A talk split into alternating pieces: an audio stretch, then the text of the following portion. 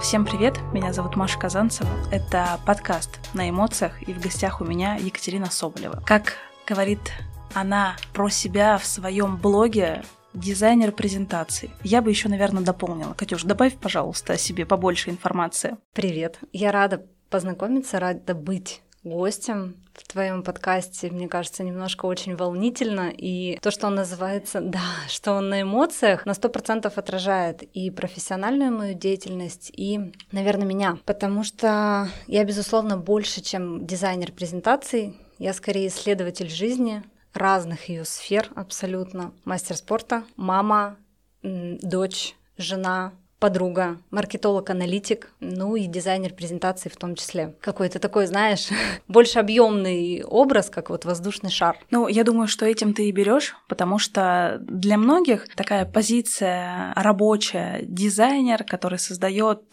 какие-то презентации, коммерческие предложения, не знаю, элементарные макеты. Это люди творчества, но они ограничены. А зная тебя, зная и изучив твой блог, я поняла, что ты совершенно другая. Ты здесь не просто так. Подкаст «На эмоциях», он встречает невероятных людей, которые горят своим делом, горят эмоциями. И то, что ты привносишь в свою жизнь самые разные эмоции, в том числе и путешествия, общение, разные сообщества нашего города, мне очень откликается. Ну что, начало.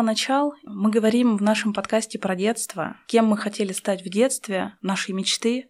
С этого все и начинается. Я знаю, что в детстве ты не могла спокойно уснуть, пока не придумаешь новые связки, танцевальные, да? Расскажи, с чего начиналось твое детство и кем хотела стать Катя? Я всегда была таким очень активным, на самом деле, ребенком. Я выросла в благополучной, большой, классной семье, и мама всегда давала мне вот эту свободу выбора. Мне сказали: выбирай, хочешь заниматься художественной гимнастикой или играть на фортепиано. А меня уже прям вот сильно очень вдохновило именно вот как девочки, вот они с этими предметами, они садятся на шпагат, и мне очень хотелось, и вот на протяжении 10 лет мама меня направляла, иногда это было чуть более в жестком формате, но как бы иначе мастером спорта не стать. Но все равно я приходила домой, даже в постели уже, когда нужно спать, у меня руки танцевали, ноги танцевали, я вот это вот все придумывала. И даже с друзьями вместе, вот в формате в таком дружеском, мы всегда придумывали какие-то танцы, какие-то мероприятия, снимали разные фильмы интересные, чтобы, наверное, выходить за рамки, за пределы того, что тебе предлагают. И мне это было очень интересно. Необычно как бы и вдохновляло, наверное. Кем хотела стать, я точно знала, что у меня будет свой бизнес. Я не знала, как я туда приду, у меня был бизнес-план. Вот помнишь, мы раньше писали вот эти все дневники с наклейками? Они сейчас, мне кажется, возвращаются. Сейчас все чаще можно встретить публикации о том, вспоминаете ли вы свое детство, были ли у вас анкеты. Я очень любила это, честно. Да, потому что, мне кажется, это тоже был такой формат узнать друг друга чуть глубже, чуть больше. И вот я прям сидела и прописывала, что у меня будет свой проект, который будет влиять на мир и влиять на других людей. И, наверное, вот я к этому сейчас иду. Я в самом начале. Мне кажется, вот чем больше ты узнаешь, чем больше ты изучаешь, тем больше ты понимаешь, что ты ничего не знаешь. И хочется узнать все. Да. Я, кстати, когда попала на твою страничку, посмотрела, кто же такая Екатерина, у меня сразу появилась такая эмоция о том, что ты человек-структура. И как раз-таки твоя вот эта вот черта, она, мне кажется, очень сильно помогает показывать твоим клиентам, твоей аудитории о том, про что ты, для чего и почему. И сейчас твоя основная деятельность — это создавать коммерческие предложения, создавать презентации. И я знаю, что моя аудитория — это частично предприниматели, и мне очень хочется, чтобы ты донесла до них, зачем же все-таки необходимо вот это, то, что ты создаешь. Можно я пойду немножко издалека? Меня очень вдохновляет Алена Долецкая. Это первый главный редактор журнала Vogue в России. И в интервью Николаю Солодникову она сказала, что Vogue — это про эстетику бытия. Так вот, коммерческое предложение — это эстетика бытия компании. Это очень классный инструмент, который работает в комплексе. У каждого бизнеса есть сайт. У каждого бизнеса есть ребята, которые продают, там, менеджеры по продажам. Коммерческое предложение — это такая, с одной стороны, визуальная составляющая, с другой стороны, вы разговариваете на одном языке с целевой аудиторией, если оно грамотно, правильно составлено. И то есть это же как бы вот такая, знаешь, визуальная коммуникация, такой вот диалог с клиентом, с помощью которого он еще точнее, потому что одному человеку важно посмотреть картинку, и он все понял про ваш бизнес. Другому человеку важно прочитать это на бумаге или в электронном виде, и тогда только он принимает решение для того, чтобы заключить с вами вот это сотрудничество. А коммерческое предложение, оно как бы в комплексе, получается, работает, и работает на долгосрочную перспективу. Мне нравится с помощью маркетинга делать их сильнее, с помощью каких-то микротегов, таких вот, которые отражают вот именно самую суть бизнеса, делать их объемнее. Ну и с помощью визуала, конечно, вот именно подчеркивать, помогать масштабировать бизнес. Поэтому это очень крутой инструмент. У нашего подкаста есть постоянный партнер. Это открытки «Эмоции внутри». Это мой проект, который также создан с эмоциями, как и этот подкаст. Я принесла тебе послание. Хочу, чтобы ты вытянула открытку, но на этом мы не закончим.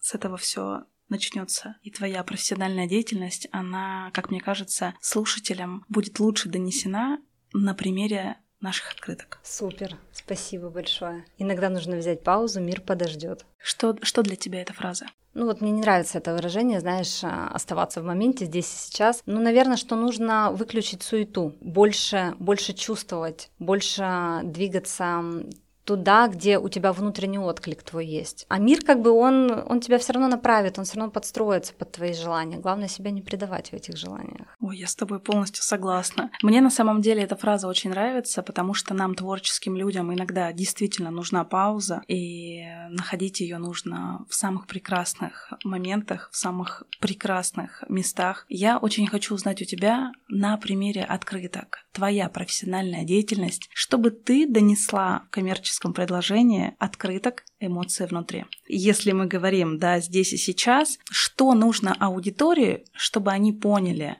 что эти открытки для них? Или если мы говорим про бизнес-формат, когда я предлагаю размещение открыток, что компанию может зацепить, чтобы они сделали выбор в пользу нашего проекта? На самом деле я бы открытки доносила на более глубоком уровне ценностей, потому что это всегда про тактильность. Это можно на уровне ценностей, когда раньше писали от руки, и в этом было очень много души. То же самое открытка, то есть ты же для каждой открытки пишешь свой смысл. И человек может заказать либо, например, индивидуальный дизайн, либо подобрать фразу под своего какого-то конкретного получателя. И я бы делала акцент на том, как человеку, ну не то, что будет приятно, это очень такой, знаешь, вот поверхностный уровень, а на том, что вы станете ближе на уровне человек-человек, потому что это же вот именно и тактильное, и человеческое, и вот этот вот вайб, чтобы стать ближе к другому. Если про бизнес говорить, тут важно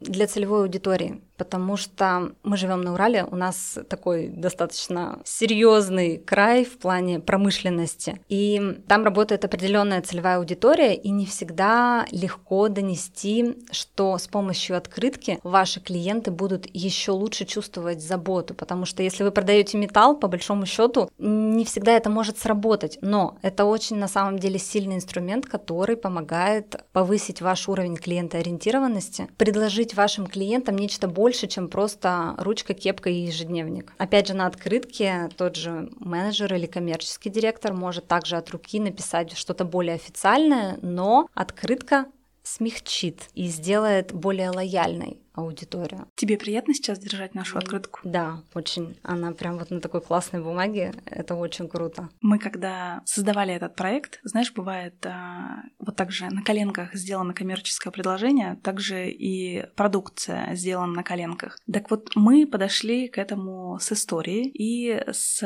эмоцией в плане ощущения и представления, когда эту открытку будут брать в руки. И нам очень многие говорят, что наши открытки очень тактильно приятные, их действительно приятно дарить. И для меня, как для основателя этого проекта, конечно же, это галочка. Что говорят твои клиенты про твои коммерческие предложения, Про твои презентации я знаю, что к тебе обращаются самые разные компании, самые разные эксперты. И что ты испытываешь как создатель, как творец вот этого важного дела? Они говорят, что это очень классный долгосрочный продукт, с помощью которого кто-то выигрывает президентские гранты, кто-то использует презентацию повторно для того, чтобы выступить вживую и рассказать о себе, как, например, о коммерческом директоре на какой-то профильной выставке. Они говорят, что это визуально очень сильно отражает ценности их компании, потому что, презентация и открытка — это же не про картинку всегда. И вот ты очень классно сказала про историю. Мне нравится изучать историю своего рода, и это очень сильно помогает, потому что что в открытках, что в презентациях, когда вы знаете историю, вы можете эти ценности донести, чтобы человек видел, что вы больше, чем техническая услуга, потому что открытку человек может купить в Роспечати, а когда она с историей, когда ты знаешь человека, когда ты знаешь, как он ее создавал, вот в этом появляется вот это то самое пресловутое позиционирование. То же самое с презентацией.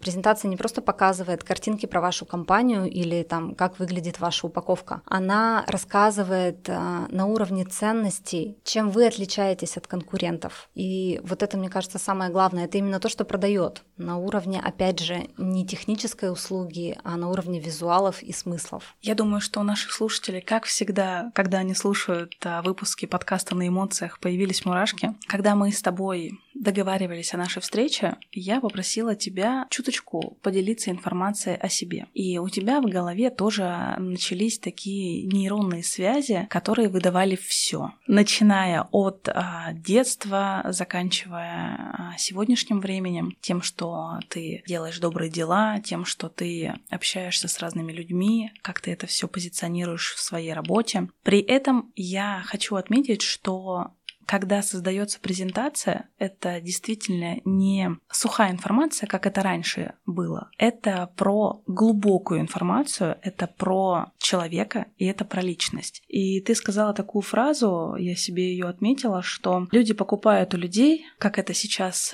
звучит, мне кажется, из каждого утюга, как там сейчас это принято. И я, кстати, также говорю, Катя, честно, люди покупают у людей, когда иду на какую-то встречу со своими партнерами. Но я делаю акцент, что те, кто не хотят говорить о себе, они могут хотя бы начать это делать, они могут начать проявляться. И таким образом мы делаем акцент на личность. То есть люди покупают у людей, в моем понимании, это все-таки про личный контакт. При этом ты считаешь то, что в твоей деятельности важна глубина. Так вот, как выстроен у тебя процесс с твоими клиентами при подготовке для тех, кто хочет создать свое первое коммерческое предложение, для тех, кто наконец-то осознал, что это важный инструмент и что он поможет масштабироваться. Ты сказала про гранты, а для многих, мне кажется, сейчас это слово очень часто звучит, чтобы вот эта презентация, она помогла взять тот самый грант или устроиться на ту самую должность, или получить ту самую награду. Про должность, если честно, у меня есть смешная история, когда мы сделали для человека очень яркое, классное резюме, современное. Показали четко сухие факты, какой человек крутой специалист. Но его, к сожалению, не взяли на должность, потому что он был слишком хорош. И резюме было слишком классным и современным. Так тоже бывает, это называется не попали в целевую аудиторию. Про индивидуальный подход. Я выстраиваю процесс, то есть несмотря на то, что с одной стороны может показаться, что это как бы творчество,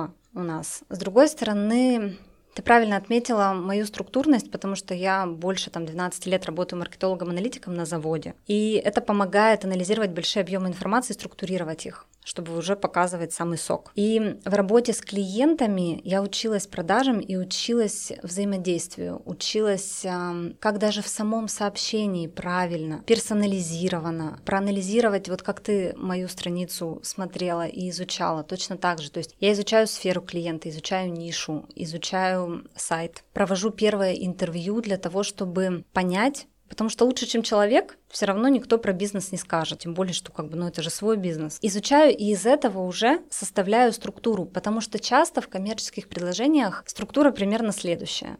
О компании, о сотрудниках, цифры и факты, спасибо за внимание. И... А как же почта? И почта. В этом, к сожалению, немножко отсутствует индивидуальность и вот эта самая суть. Когда мы проводим это интервью, Я задаю конкретные точечные вопросы, чтобы ярче раскрыть именно позиционирование компании, чтобы его лучше подчеркнуть. И дальше уже мы идем по конкретным этапам, то есть я людям расписываю, как мы будем двигаться, чтобы им было максимально понятно. Я рассказываю, как этот инструмент и с помощью каких каналов можно применять, где он лучше будет работать в каждой конкретной ситуации, для каждого конкретного бизнеса. Затем уже прописываю саму структуру, и только потом в самом конце мы переходим к тому, чтобы красиво это все оформить. Самый большой пласт работы — это именно работа со смыслами, которая как раз-таки и помогает донести ценность специалиста, ценность бизнеса, ценность продукта, потому что вот это важно. Дизайн скорее вторичен.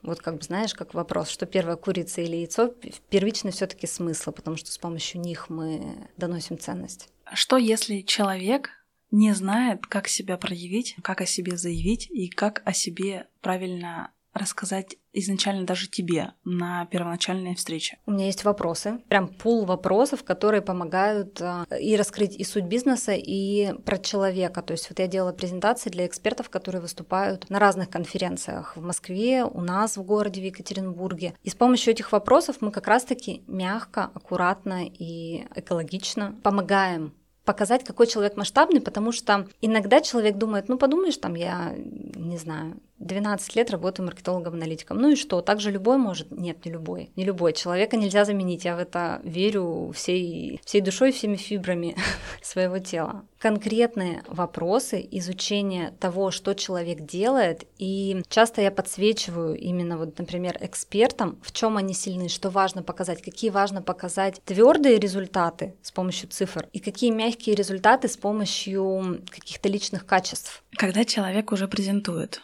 твою презентацию, присутствуешь ли ты? Были ли у тебя случаи, когда ты посещала и хотела насладиться вот этими эмоциями момента, что твоя работа и человек, который обратился в доверие к тебе, прямо здесь и сейчас презентует все это? Да, я всегда хожу, потому что мне волнительно, мне важно видеть, как сложился итоговый результат, чтобы потом в будущем, то есть не то, что, знаешь, вот мы создали презентацию, как бы, ну и все, давай, пока, до свидания. Нет, чтобы в будущем, если что, мы могли какие-то моменты сделать еще лучше, еще более эффективными. Вот, поэтому да, я всегда хожу и всегда волнительно очень. Есть у тебя люди, которые в какой-то степени медийны в нашем городе, да, или в стране, и ты особенно и хотела выделить тот, кто к тебе доверился, да, и пришел в работу? Это Юна Ильина. Вот мы делали несколько презентаций для ее сообщества Юнити, для ее трансформационной игры «Катапульта», для ее бизнес-бранча после восхождения на 4-й вулкан. Я очень ей благодарна за масштаб личности, за ее пример и за то, как ей удается вокруг себя создать вот это безопасное, классное, наполненное, яркое сообщество. Я знаю, что помимо основной твоей деятельности, то, что ты создаешь коммерческие предложения и презентации, ты выступаешь куратором на курсе. Уточни, пожалуйста, на каком? Курс Кима Воронина, курс по презентациям. Что для тебя быть куратором? Это же как проводник, это как наставник, про который сейчас все, опять же, говорят, да? Для чего ты совмещаешь эту деятельность? Что тебе это дает? Для меня это, наверное, больше про психологию влияния, про возможность показать другим людям, что вот они хотят освоить технический навык. Это же просто технический навык. Каждый может испечь хлеб. Мы все знаем ингредиенты. Каждый может сделать презентацию. А когда люди приходят учиться, если мы вспомним нашу школу, мне очень хочется, чтобы сейчас в современном мире мы помогали людям делать это легко, классно, в удовольствие. И там, где им бывает сложно, я их поддерживаю.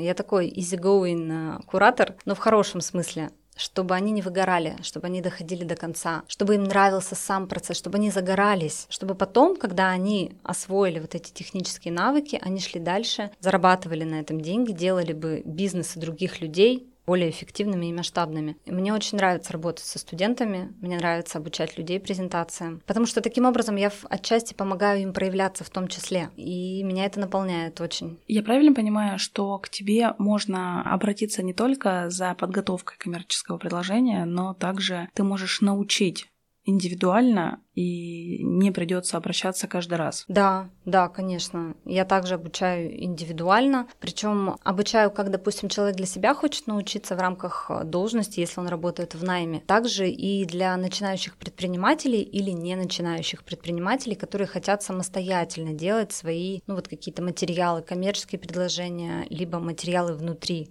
компании. Да, у меня есть такой опыт. Мы делали... Хороший получился, на самом деле, результат. Когда ты проводишь много времени за работой, я думаю, что любой человек может выгореть. И ты уже сама произносила сегодня это слово. Что позволяет тебе находиться в том самом ресурсе? Что позволяет тебе создавать новые творения, которые приносят результаты? Если общим смыслом, то любознательность. На самом деле мы любим путешествовать с семьей, с ребенком, с подругой, с моей. Мы ездим в горы, в разные. Это очень сильно наполняет, потому что ты как бы из тела физически немножко убираешь напряжение, которое есть. С семьей мы путешествуем по России, за границу тоже путешествуем по возможности. Вот какие-то новые места, новые люди, новые знакомства, новые сообщества. Это все очень сильно наполняет. Иногда это бывает день, когда ты не делаешь ничего, и это прекрасно. Ты можешь лежать и смотреть какой-нибудь крутой, интересный фильм Федерико Феллини, например, и расслабляться.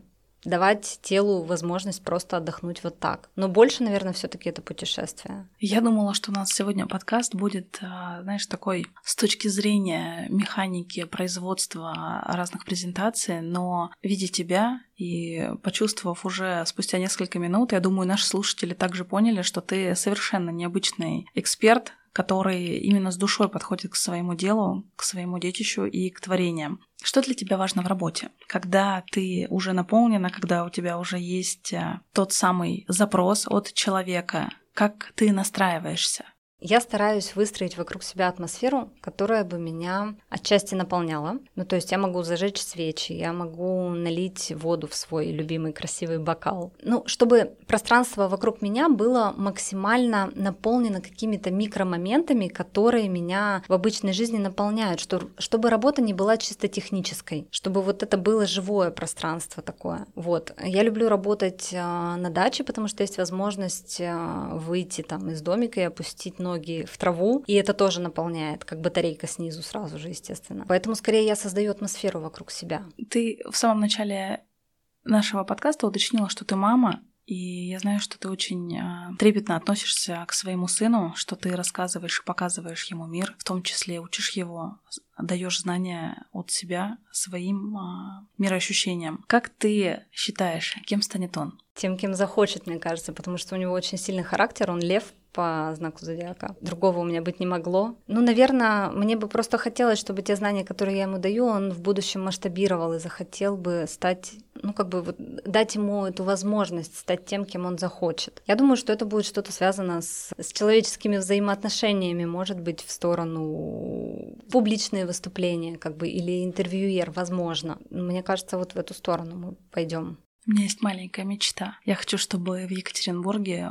дети, уже начиная с малых лет, начинали брать интервью. Класс! Вообще круто. Чтобы они начинали проявляться, и таким образом они ощущали еще лучше наш мир, понимали, что они могут. И когда ты думаешь о своем сыне, какие эмоции внутри тебя? Понимает ли он, кто его мама, кто его папа? Какие ощущения? Как ты думаешь, он верит в вас? Да, он однозначно верит. Я не уверена, что он прям, осознает, но это распакуется. Так же, как у меня это распаковалось со временем просто, и все. Мы же воспитываем себя, а они повторят. Он где-то на уровне интуиции чувствует, поэтому я думаю, что он будет более масштабным, чем я. Очень крутая, кстати, цель, мне кажется. Хотя ты сказала, что это мечта, может быть, это и цель, это очень здорово, потому что это же поможет и маленьким детям в том числе быстрее найти какие-то ответы на свои вопросы и стать многогранной этой личностью. Я знаю, что ты в этот мир несешь добро. Ты проводила мероприятия, так как ты любишь создавать что-то новое, проводить встречи, создавать события. И ты ездила в детский хоспис. Расскажи, пожалуйста, об этом поподробнее. Я действительно очень ценю людей, которые выделяют на это время не только средства. Мы знаем, что есть люди, которые хотят отдать все ради того, чтобы помочь, но у них нет миллионов. Но мы с тобой знаем, что дело абсолютно не в миллионах, нужно лишь желание.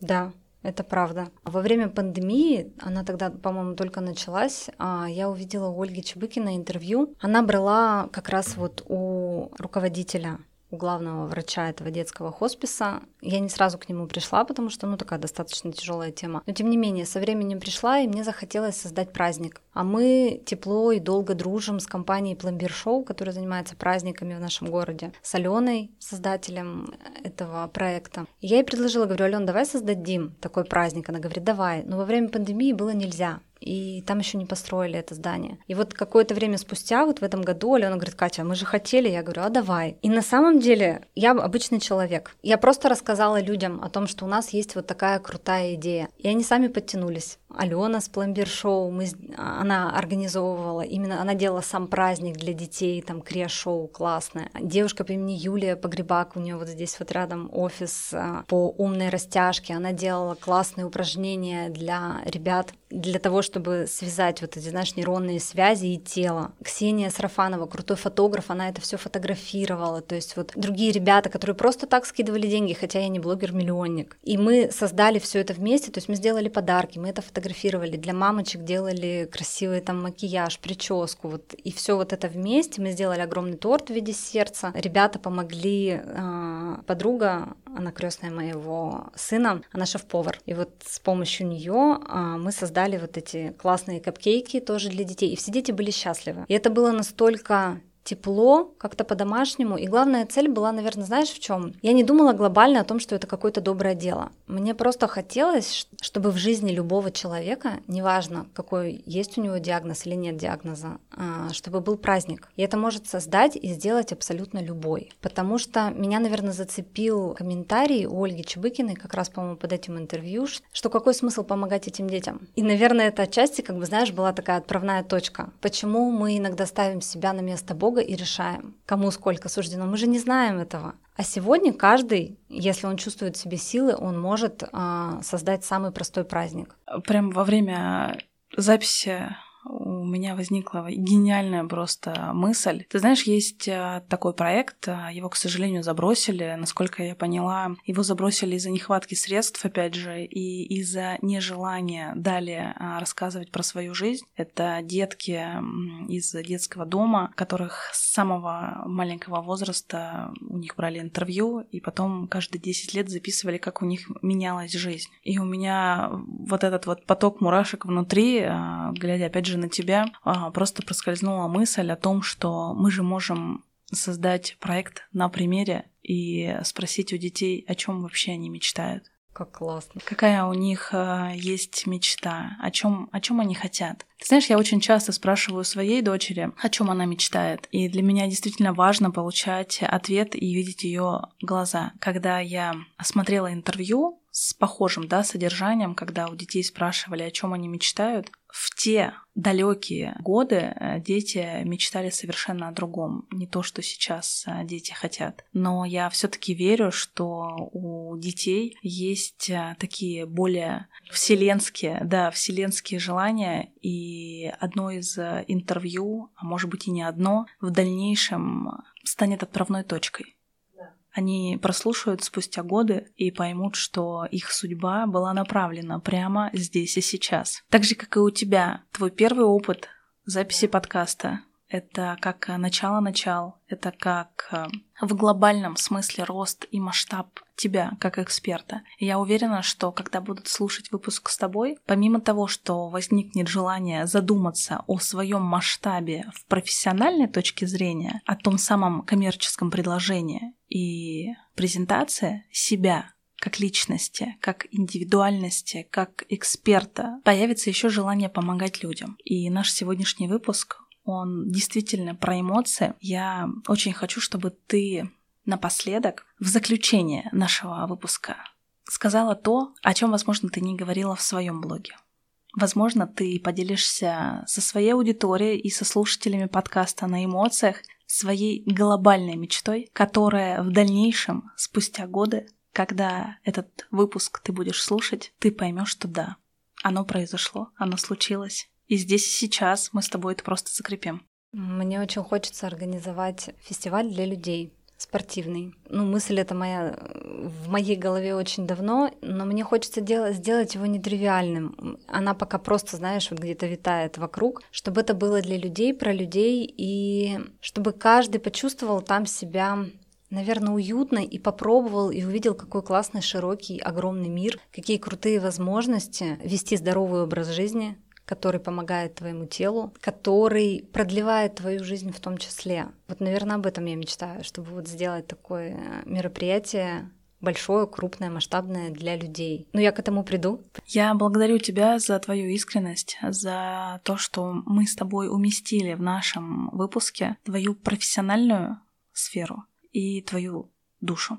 Я призываю всех наших слушателей обязательно делиться этим выпуском, обязательно ставить звездочки, писать комментарии, чтобы как можно больше людей узнали про Екатерину. Спасибо за эмоции, за тот труд и то творчество, и за тебя как за человека, за то, как ты классно, мягко, комфортно раскрываешь людей и как ты помогаешь им проявляться в этом мире. Это очень ценно, невероятно. Спасибо тебе. Да будет так. И я желаю всем самых ярких эмоций. И помните, что эмоция в нашей жизни — это одно из самых главных составляющих. Чувствуйте, живите, и ваша жизнь будет самой прекрасной. Всем пока-пока.